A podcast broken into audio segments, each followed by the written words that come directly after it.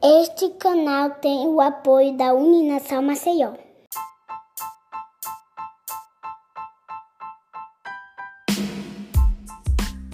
Olá, bem-vindo a mais um episódio do É Freud. Hoje o tema é Setembro-se diariamente. Prevenção do suicídio é dever de todos. Eu sou Viviane Oliveira e a nossa convidada é Jalane Moura Maia, psicóloga, especialista em psicossomática, mestra em extensão rural com pesquisa em prevenção de suicídio em escolas com adolescentes rurais, capacitada em suicidologia, vencedora do segundo concurso literário do Instituto Vitaleri Teve sua história publicada no livro Histórias de Sobreviventes de Suicídio, volume 2, e recentemente na Folha de São Paulo.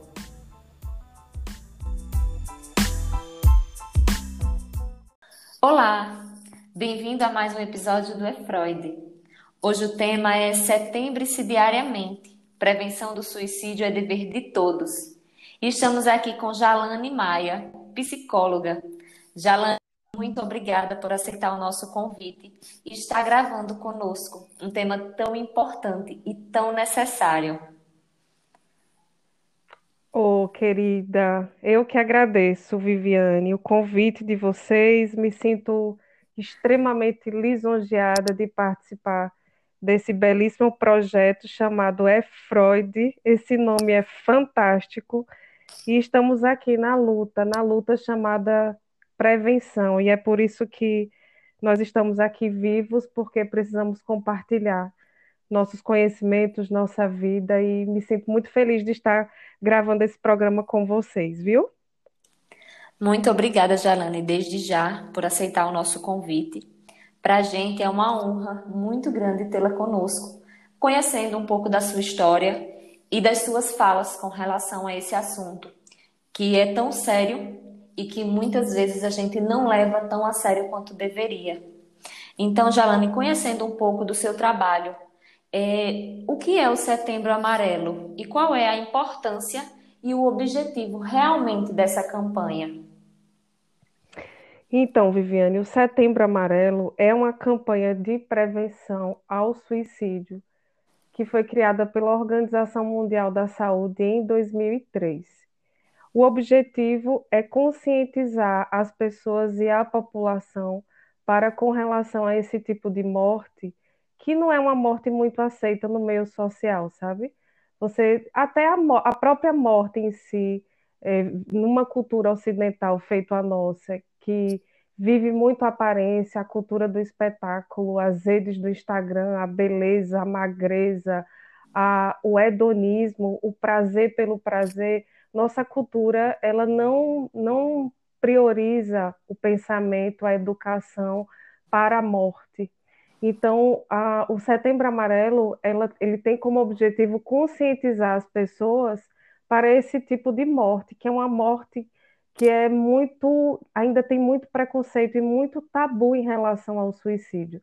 Se já existe preconceito em relação à morte por si só, que não seja o suicídio, imagine a morte por suicídio.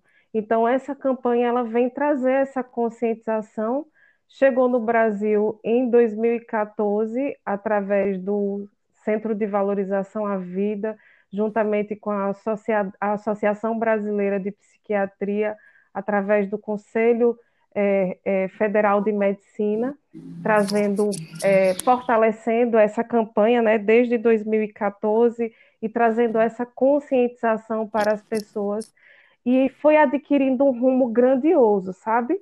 Em 2016, houve um, uma grande extensão dela.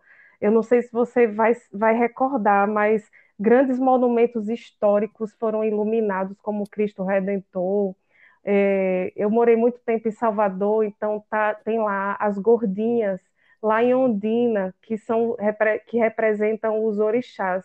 Então, as gordinhas estavam vestidas de amarelo, o Planalto Central foi iluminado de amarelo. Então, grandes monumentos históricos foram revestidos de amarelo para lembrar a população, para sinalizar para a população para com relação a esse tipo de morte, caminhadas, discussões na mídia, na imprensa, desde 2016 até hoje. A gente observa um movimento grande com relação à discussão do suicídio, não é? Então, de fato, existe um dia específico para lembrar esse tipo de morte, que é o dia 10 de setembro, que é o dia oficial, né, celebrado no mundo inteiro, mas no Brasil essa campanha ela não fica restrita ao dia 10, sabe, Viviane? Ela, ela é trabalhada durante todo o mês de, de setembro, e isso tem até levantado críticas, porque muitas pessoas que estão em adoecimento mental, em sofrimento, elas, elas criticam o fato de um mês específico sendo debatidas questões é, de doença, de suicídio, de, de transtornos de forma exaustiva, e isso incomoda muito os usuários, isso incomoda muito algumas pessoas, e principalmente as pessoas que estão em adoecimento emocional. Eu entendo, Jalane. E assim, é uma coisa que a gente foca tanto no mês de setembro e acaba, talvez, pode ser um equívoco meu, mas deixando a desejar no restante do ano.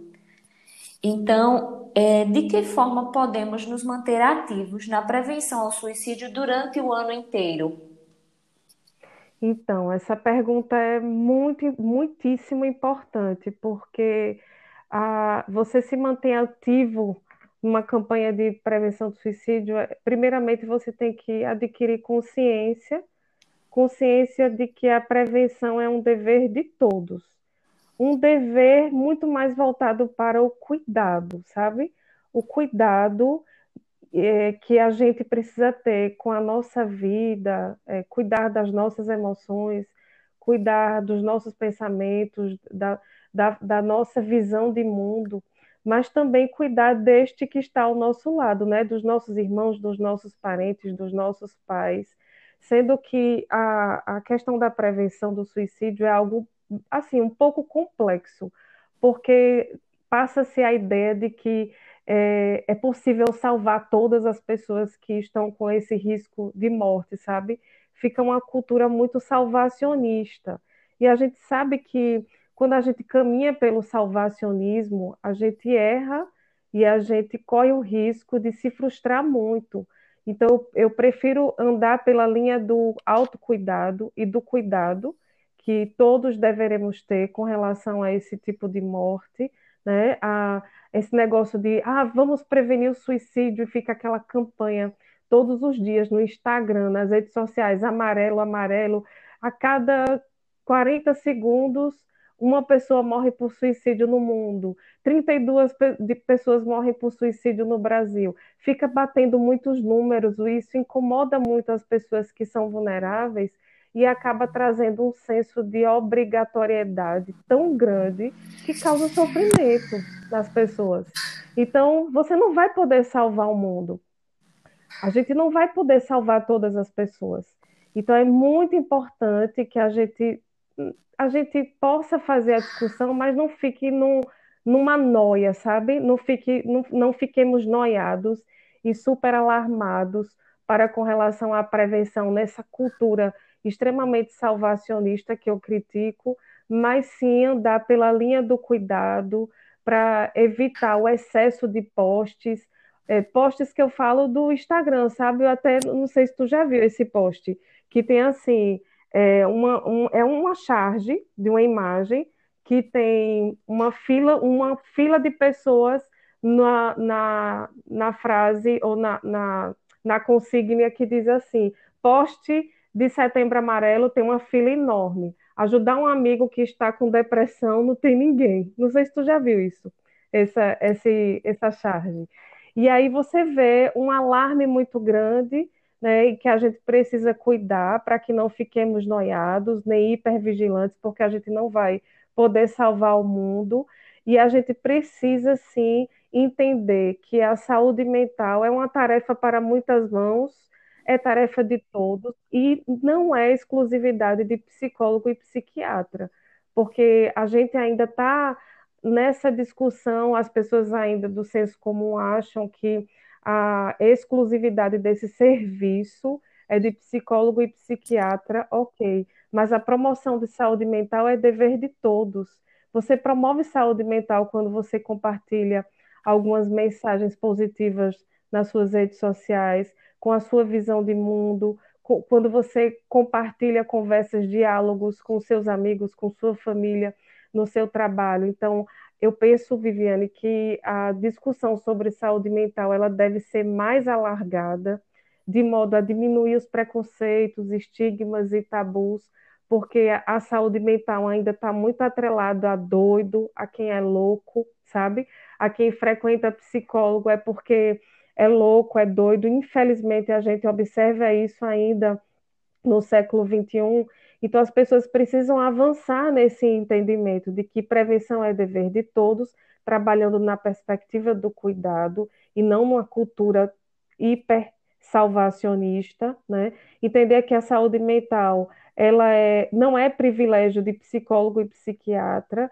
e que todos nós podemos promover a saúde mental e que a campanha Setembro Amarelo ela extrapola o mês então, ela fala de ações e atitudes que são diárias, como, Jalane, uma escuta empática, você estando com seu amigo que está em sofrimento. A única coisa que ele precisa ali de você, muitas vezes, é ser escutado, ser ouvido sem julgamentos, numa conversa franca, aberta, olho no olho, sobre as dores que eu também faço uma crítica à nossa sociedade, que é uma sociedade que evita dores e que medicaliza muito as dores. Então, é mais fácil ir na farmácia comprar um remédio entender o porquê dessa dor, qual é a causa dessa dor e por que, que essa dor dói. Então, é uma sociedade também que cala sobre a morte, que não quer saber sobre a morte, e muito menos a morte por suicídio. E aí é onde eu faço, Viviane, o link com, do Setembro Amarelo com todas as outras campanhas. Se você for entrar no site setembroamarelo.com.br, você vai ver que o objetivo é trabalhar o ano todo. Mas a gente não vê isso na prática, né? Na verdade, a gente tem que alargar a compreensão da discussão do suicídio e dessas campanhas de prevenção, fazendo o link, sim, com a, com a campanha Novembro Azul, Janeiro Branco, Outubro Rosa, o Maio contra a exploração sexual de crianças e adolescentes, porque se você parar para pensar, todas essas campanhas são campanhas voltadas para o cuidado com a saúde das pessoas em populações específicas. Quando você promove cuidado, quando você promove campanhas públicas, quando você promove essa assistência e conscientização às pessoas, você está tra trabalhando a prevenção do suicídio. E essa é a conscientização que as pessoas não têm. As pessoas pensam que para trabalhar a prevenção do suicídio tem que tocar no nome suicídio toda hora.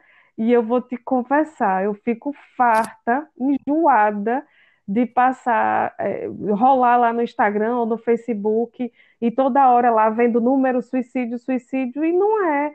Você previne suicídio quando você promove a vida, quando você trabalha saúde, quando você trabalha educação, quando você tem políticas públicas que vão priorizar sim, uma qualidade de vida, igualdade entre as pessoas, equidade entre gêneros, a promoção de, de saúde e educação de qualidade.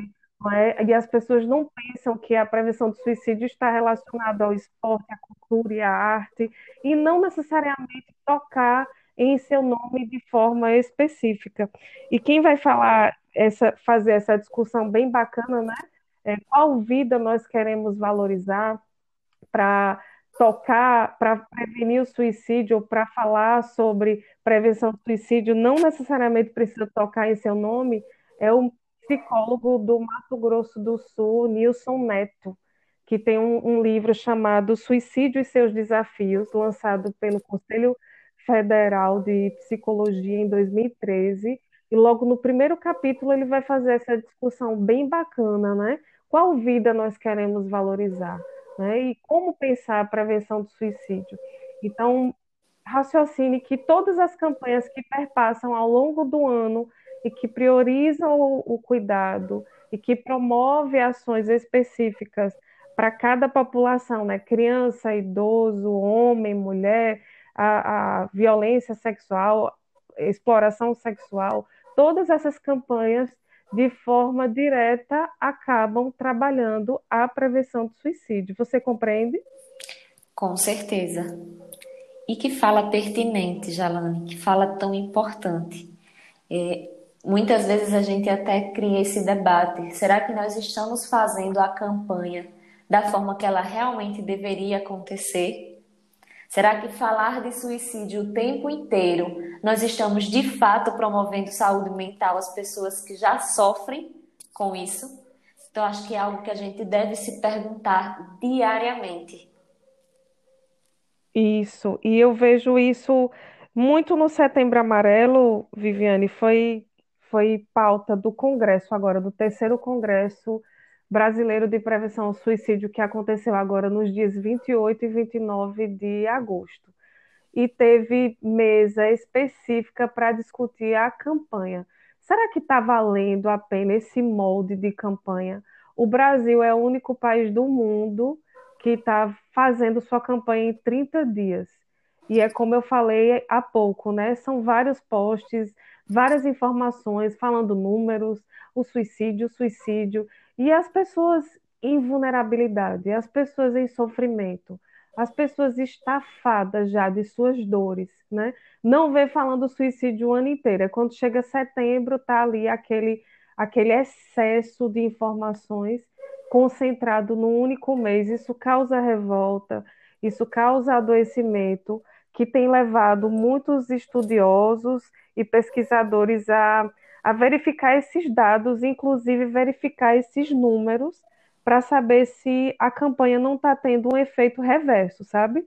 Eu não tenho números para dar ainda para você, mas eu escutei isso no Congresso e a gente só vai poder ter acesso a esses números após pandemia, assim. Eu acredito que pós-pandemia a gente vai ter um, um, desenho e uma arquitetura bem bacana dos números, né, alterados de de depressão, números, é, boletim epidemiológico de suicídio, porque a gente teve o último boletim em 2017, e aí tem uma periodicidade dos boletins, eu não sei se é a cada quatro, a cada cinco anos que vai ocorrer, mas assim, um desenho de números de fato a gente só vai saber pós-pandemia, porém os especialistas, os pesquisadores estão se preocupando muito com esse excesso, com a falta de cuidado de muitas pessoas que não são especialistas, não são estudiosas e proclamando né, nas redes sociais e de repente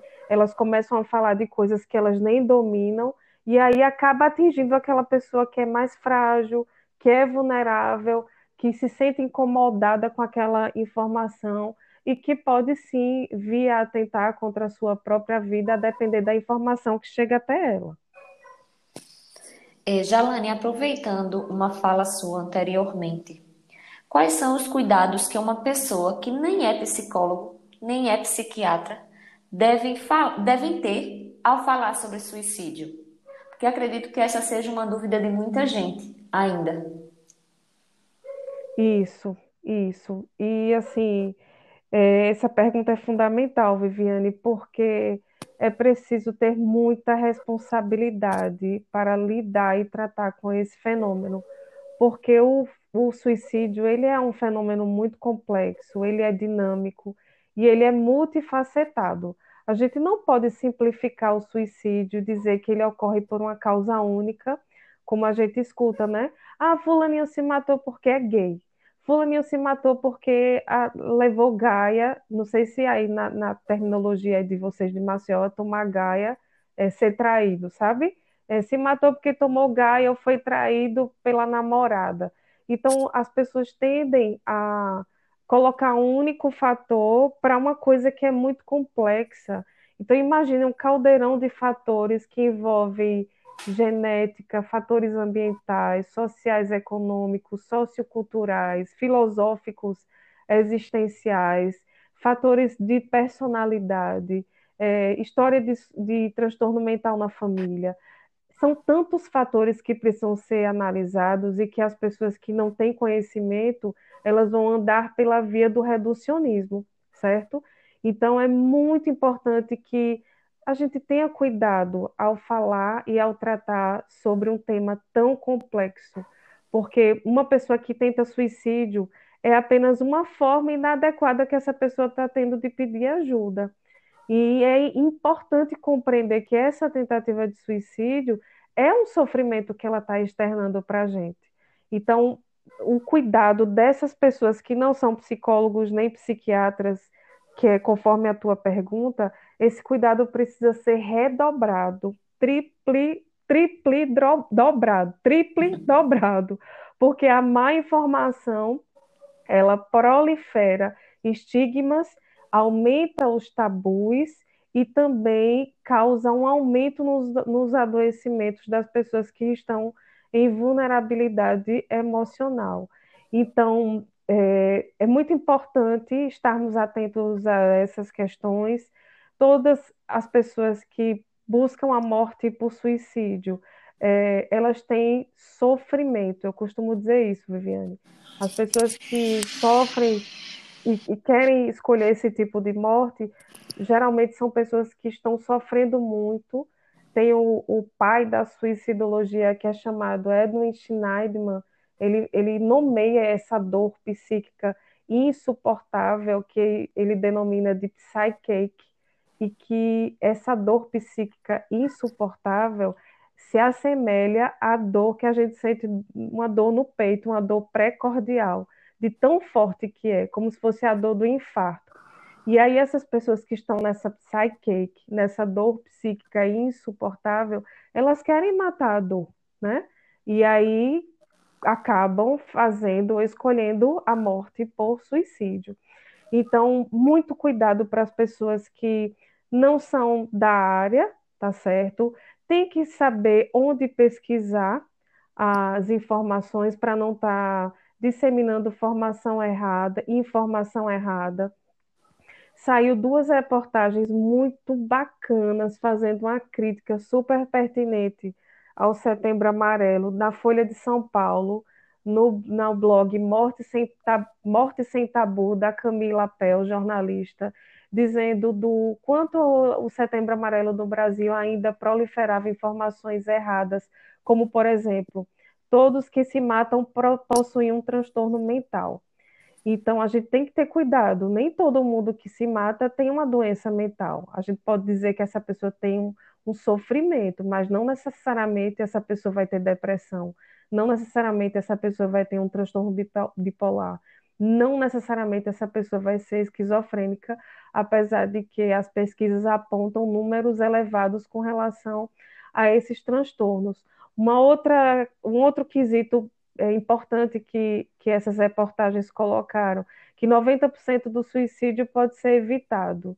Achei sensacional eles terem levantado esse tópico, porque isso fala de um cuidado, sabe, muito grande para nós que somos, eu que sou enlutada de suicídio, né? Perdi meu pai há 10 anos atrás, ele morreu por esse tipo de morte. Imagine eu que sou enlutada por suicídio escutar isso. 90% do suicídio pode ser evitado. Eu vou me sentir muito fracassada porque eu não soube achar esses 90%. Então, isso é de uma violência para com as pessoas que são enlutadas, né, que perderam seus entes, entes queridos, como também uma violência para com os profissionais que, entre aspas, entre aspas, entre aspas, fracassaram no tratamento ou no cuidado para com seus pacientes. Então, é, tem que ter muito cuidado, tem que saber pesquisar as fontes, né? Se inteirar dos locais que tratam esse tema com responsabilidade, e aqui eu separei alguns, alguns dados e alguns locais para que as pessoas saibam pesquisar, se inteirar um pouco do tema em fontes confiáveis, como, por exemplo, você coloca lá na internet o último boletim epidemiológico sobre o suicídio no Brasil, vai aparecer o PDF do Ministério da Saúde com várias informações sobre esse boletim que faz um, um recorte aí de estudo desde 2011 até 2016. e aí você vai se debruçar sobre os números, sobre as pesquisas, sobre como eles fizeram é, o método de análise e tudo mais. Você tem a Associação Brasileira de Estudos e Prevenção do Suicídio, que você pode entrar lá no arroba né? E aí você vai ter fonte confiável, você vai saber onde buscar é, fazer essa pesquisa para estar tá passando informações adequadas, né? Compartilhando informações adequadas como também o Centro de Valorização à Vida, né, que também tem Instagram, o Vitaleri, né, a Vitaleri, que é um centro especializado em prevenção e pós-venção do suicídio, referência nacional, também tem Instagram, tem a, a Liga Acadêmica Interdisciplinar para o Estudo da Morte e do Suicídio, arroba Thanatos, vocês podem seguir lá no Instagram. Então, são, são locais referenciados com pessoas de renome, pesquisadores que estudam o fenômeno que a gente, enquanto é, é, comunidade leiga, senso comum, precisa beber dessas fontes. Tem várias ONGs, Viviane, como coloquei aqui a ONG CDM, Centro Débora Mesquita, que tem a pós-graduação em prevenção e pós-venção do suicídio, também referência nacional pode buscar lá no Instagram. O, o próprio blog da Camila Pel, que é, é um blog da Folha de São Paulo, Morte Sem Tabu, ela também faz é, reportagens muito responsáveis, baseadas em pesquisas. Enfim, inúmeros são os locais que as pessoas que nem são psiquiatras, nem são psicólogos, podem estar bebendo dessas fontes, ouvindo com atenção, respeitando né, essas pesquisas, como também, primordialmente, Viviane, respeitando a dor do outro, o sofrimento alheio e sendo humilde e manso de coração, como Jesus, não é?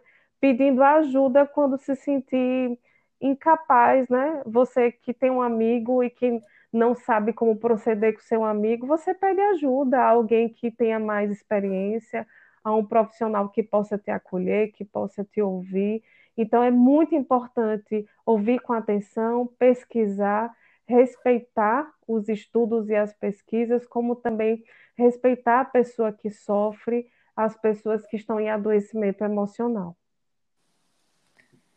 Jalane, é, eu posso até ser um pouco indelicada na minha próxima pergunta, mas uma pessoa que antes de cometer o suicídio, ela deixa algum tipo de sinal então, não é, é, não é indelicada a sua pergunta, porque a gente precisa reconhecer sinais comportamentais que geralmente as pessoas emitem. Só que tem um lance aí que a gente precisa estar muito ligado, que é também é, é, disseminou-se aí no senso comum que as pessoas sempre emitem sinais. E não é verdade. Ah, tem pessoas que se matam e não deixam nenhum sinal. Por isso, esse tipo de morte é uma morte muito complexa, tá? Então, existem sinais, eu vou te relatar alguns sinais que a gente precisa estar atento, né? Nós, nós precisamos estar atentos a esses sinais, mas tem pessoas que buscam a morte por suicídio, fazem a tentativa por suicídio e não deixam nenhum sinal tá certo? Então, quais são os sinais que a gente precisa estar atento? É importante conhecer sinais diretos, né? Sinais comportamentais diretos de alerta. E aí, quais são esses sinais diretos, né? Sinais típicos comportamentais. A tentativa de suicídio é um, é um sinal muito preditor do comportamento suicida. E geralmente 50% das pessoas que fazem a tentativa conseguem consumar o ato, né? Então, a tentativa de suicídio é um, é um sinal fortíssimo. Automutilação, pessoas que praticam automutilação, mesmo sem intenção suicida, né? Que é ASIS, automutilação sem intenção suicida.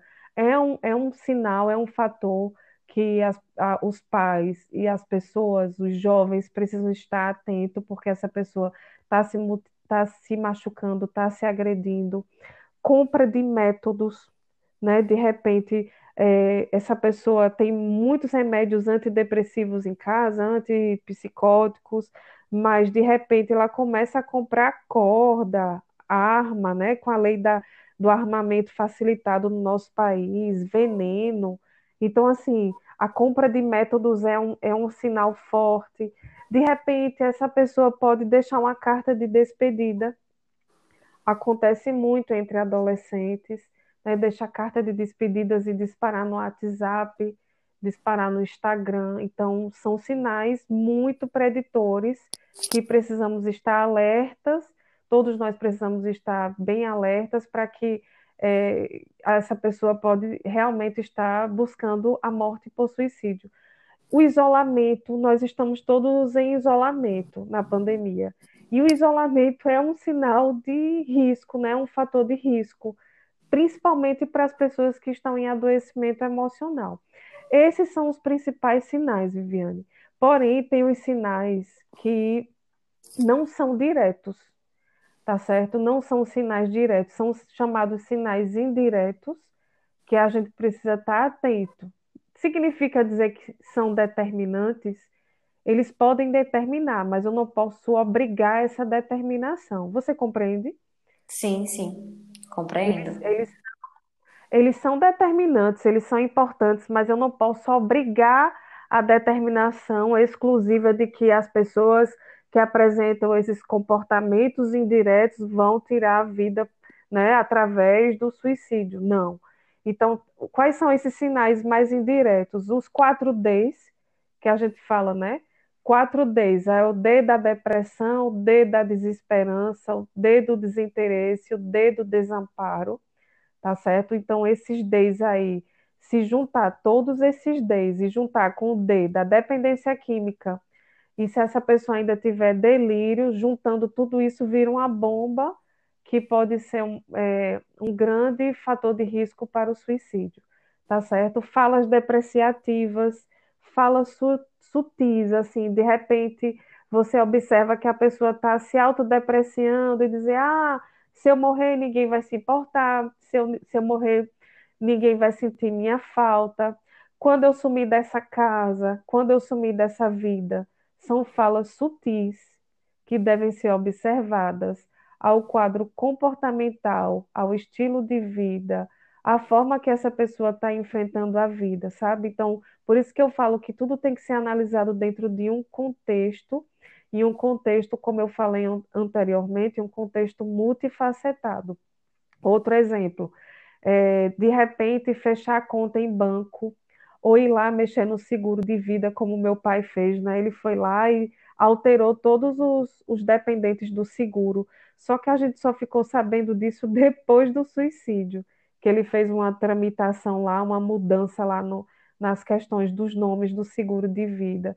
Então, são comportamentos que muitas vezes a gente não consegue ver antes do ato, a gente consegue apenas ver depois. Prestar bem atenção na mudança na atividade laboral, né? A relação que essa pessoa tem com o seu trabalho. De repente a pessoa começa a faltar, o nível de absenteísmo começa a ficar muito alto, essa pessoa começa a apresentar desânimo, desinteresse, né? Então, são questões que a gente precisa é, começar a observar, mudanças nos padrões comportamentais da pessoa, por exemplo, ver o padrão de sono. Essa pessoa está dormindo muito, num comportamento já de depressão maior, né, de estagnação e paralisação, ou perda de sono, ela não consegue dormir. Mudanças na questão da alimentação, ela está comendo em excesso num quadro já ansioso, ou ela já não consegue se alimentar. Perda ou ganho de peso, né?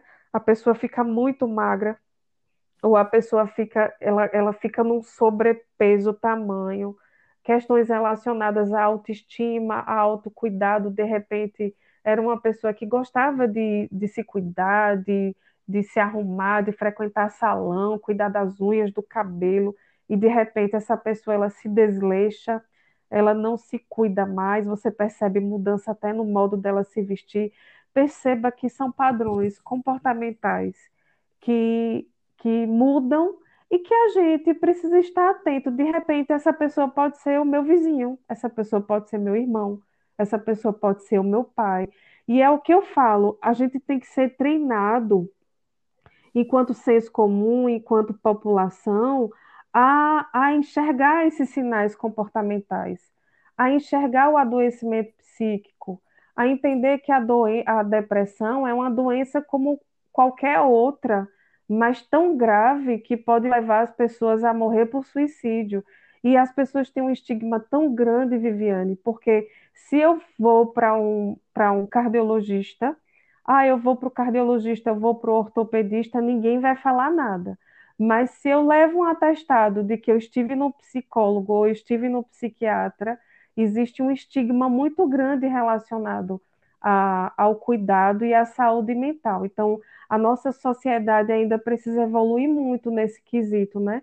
Tanto na identificação de fatores de adoecimento, a população, o senso comum reconhecer a, as, as doenças mentais, reconhecer os sinais comportamentais de mudança, sem estigmas, sem dizer que a pessoa que está de, deprimida é, é, porque essa pessoa ela, ela tem preguiça ou porque ela tem não tem força de vontade ou porque falta Deus a essa pessoa, sabe? Então, são, são queixas, são, são falas tão preconceituosas que a pessoa que está em adoecimento muitas vezes não tem nem motivo de sair do adoecimento, porque o julgamento sobre elas é tão grande, é tamanho, que ela não tem forças de sair daquele quadro, porque não tem ajuda da pessoa que convive com ela. E muitas vezes é o próprio pai, é a própria mãe, é o próprio irmão que não sabe enxergar essa doença, que não entende essa doença e que não procura se informar sobre a doença mental, sabe? Então eu vejo que é muito importante reconhecer a doença mental, ver quais são os tratamentos disponíveis, a efetividade dos mesmos, onde obter apoio emocional. Eu penso que a nossa cultura e a nossa sociedade precisa disseminar mais isso, colocar mais o CVV em ação. Qual é o número do CVV? Diz que 188 é o diz que eu disse que é, sofrimento emocional, qualquer pessoa em sofrimento emocional está em desespero, liga para o CVV, vai ser atendido 24 horas por dia, o dia todo, todos os dias da semana. Então, eu penso que é isso que tem que ser disseminado. A pessoa teve uma crise psicótica, está em, em, crise de, em crise, um, um forte quadro suicida, leva para o CAPS, né, Centro de Apoio Psicossocial, da sua região, leva para o, o, centro de especialidades que tem um psiquiatra para atender essa pessoa. A gente tem que se apropriar desses conhecimentos, a população como um todo, e parar de julgar as pessoas que têm uma doença mental ou que têm um adoecimento ou que principalmente têm um sofrimento que lhes acomete. Exatamente. É, é justamente aí que nós devemos agir. Nós precisamos quebrar esses tabus que a sociedade ainda tem com relação à questão da saúde mental e o adoecimento psicológico. E principalmente a gente precisa desconstruir esse preconceito que as pessoas ainda têm em procurar um psicólogo, em, em ligar para o CVV. É, então, assim, Jalane, suas palavras é, nos motiva muito a continuar nessa campanha que a gente vem tentando já realizar, não é verdade? É, e para finalizar, para finalizar, eu gostaria que você recitasse a sua poesia que deu nome ao nosso episódio, Setembro-se Diariamente. Isso, é, é, o nome do episódio, né? Setembro-se Diariamente, é um motivo de orgulho, sabe, Viviane? Fiquei muito feliz com a extensão que essa poesia ocupou aí vários compartilhamentos em vários locais do Brasil. Fiquei tão orgulhosa, tão feliz e me sinto lisonjeada em poder compartilhar com vocês esse é o tema do podcast de vocês. E antes de ler, eu queria pedir o cuidado às pessoas. Eu já posso falar agora esse cuidado ou eu falo depois da poesia? Pode é sim, você, você pode falar agora. É, o cuidado, assim, para a gente não cair no marketing do amarelo, sabe?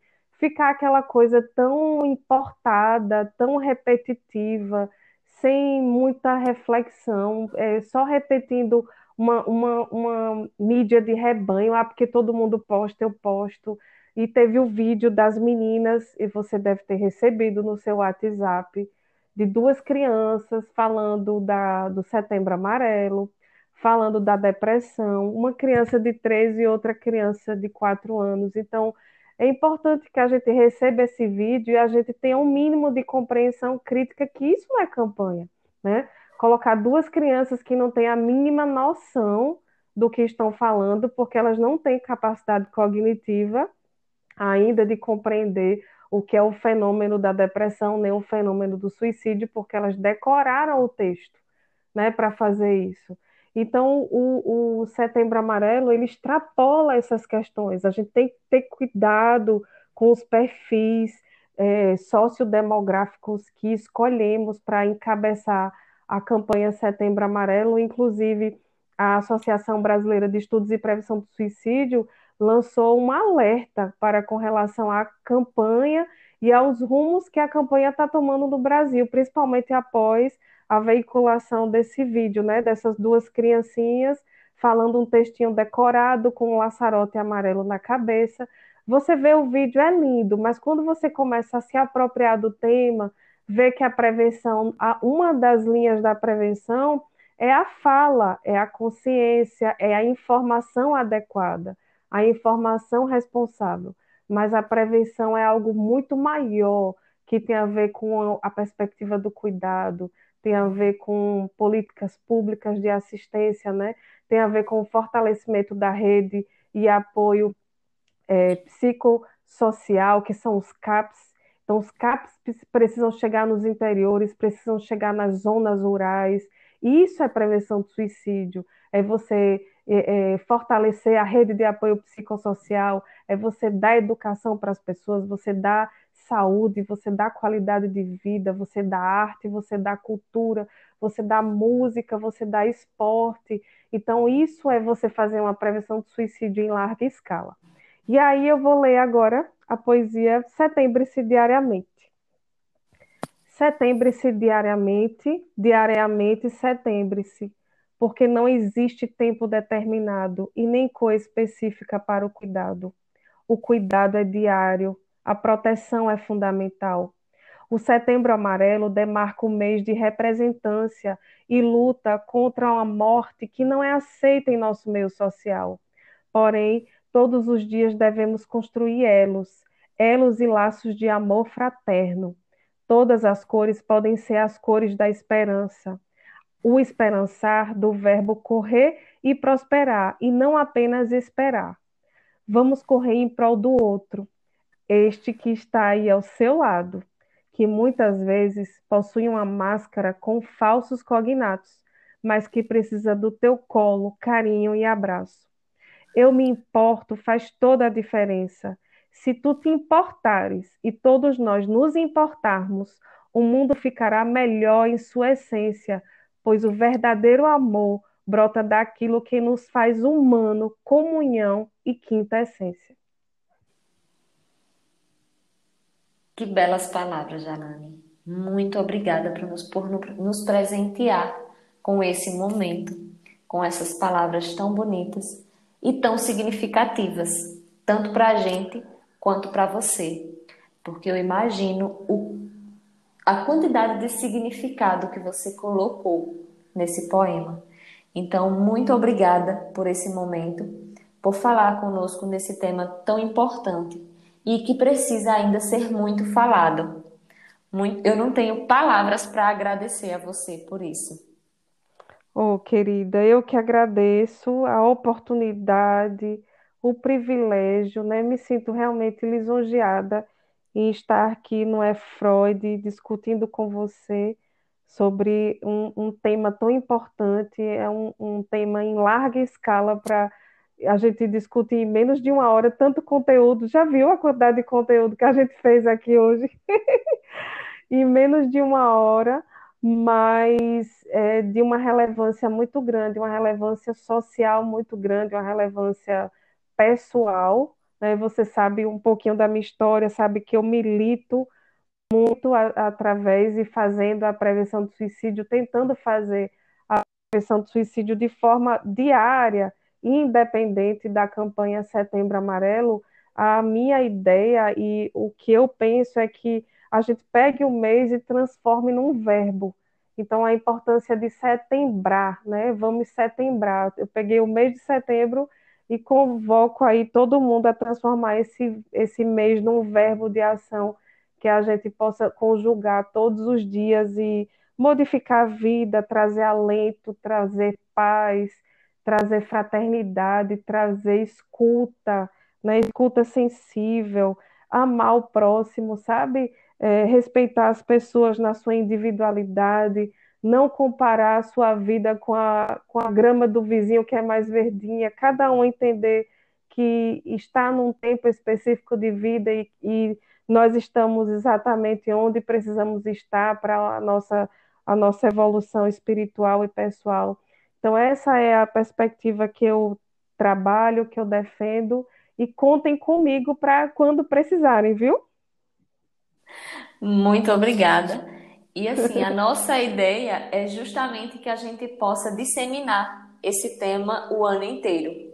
Nós estamos focando um pouco mais agora em setembro, mas a nossa ideia é justamente essa, que nós possamos falar sobre isso o ano inteiro, porque a necessidade não é apenas agora. Isso a gente tem consciência. Perfeito, meu bem. Muitíssimo obrigada, viu, Viviane?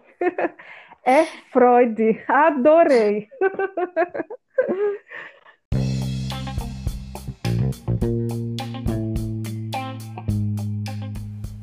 Esse foi mais um episódio do É Freud. Esse canal conta com a participação de Ed Gama, Laila Emanuele, Radjalma Alves, Sabine Helman e Viviane Oliveira visite nossa página no Instagram e fique por dentro do lançamento de cada episódio.